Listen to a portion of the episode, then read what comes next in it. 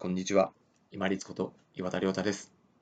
幸せから見る持つとあるについてです。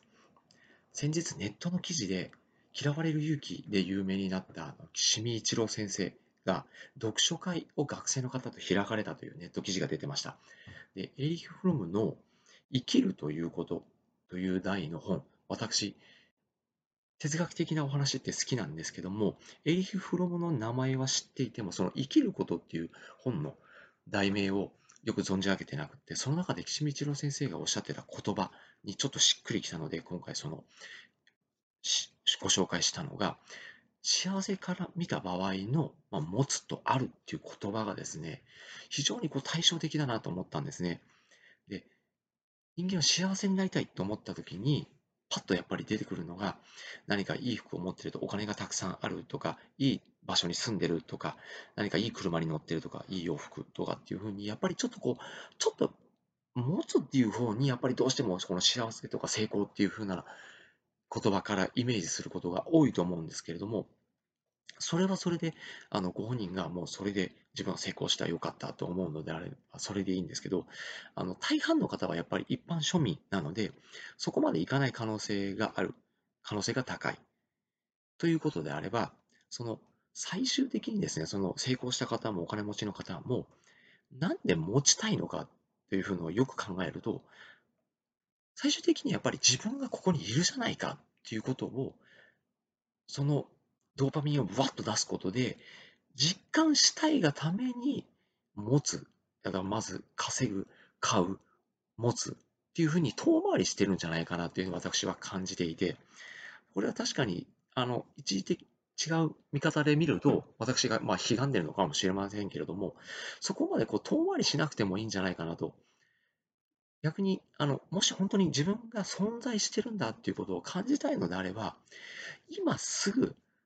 感じることってできるんですよね。要は私今座ってますけれども、このしっかり顎を引いて、この重心を一本線を引くようにして、顎から胸骨、そして尾底骨、そして椅子の底辺の方に持ってくれば、しっかり自分の重さを感じることができます。そうすると、あ、自分が今あるなっていうのを、この自分の重さでしっかりゆっくりと穏やかに、そしてお金をかけることも時間をかけることもなく感じることができます。そうすると、こう、何がいいかというとですね、先にあるっていうのを感じられると、あの、余計な過剰な欲望とか感情とかっていうのに、こう、突き動かされなくて済むようになるんですよ。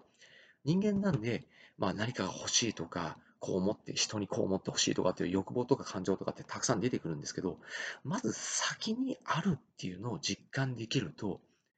過剰に余計にそういうこう刺激とか、こういうふうに見てほしいとか、物が欲しいとかという欲望とかというのをに走らなくて済むんですね。こう適正自分の適正な度合いの中でそれを求めることができるので、余計な支出が減るんですよ。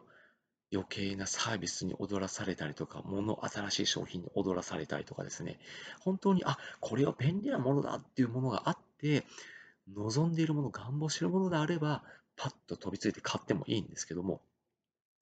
新しいものだからといって飛びつかなくてもいいですし、ただ単に他の人が持ってるからといって持たなくてもいいっていうふうのを考えると、余計な支出がで減ら減ると自分に余裕が出る。自分に余裕が出ると落ち着いて貯蓄ができる。もしくは投資ができるのか、違うところに例えば回していけるのか、人にプレゼントができるのかっていう余裕がやっぱり出てくるんですよね。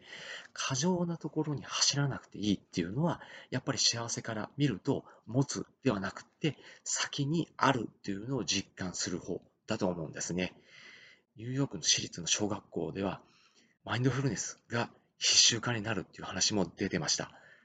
まあ、だから大事だということではないですけれども、今回のその岸見先生のお話のように、エリフルムの中の生きるということの本の中にある幸せから見る持つとあるということから考えると、まずは自分が存在する、あるっていうのを簡単な方法でいいので、しっかり感じましょう。私のように座るとか立つとかっていうふうにして、まあ、座禅とかマインドフルネスの要素を入れてするのも結構ですし、例えば散歩をしながらとか、夜空を見ながら。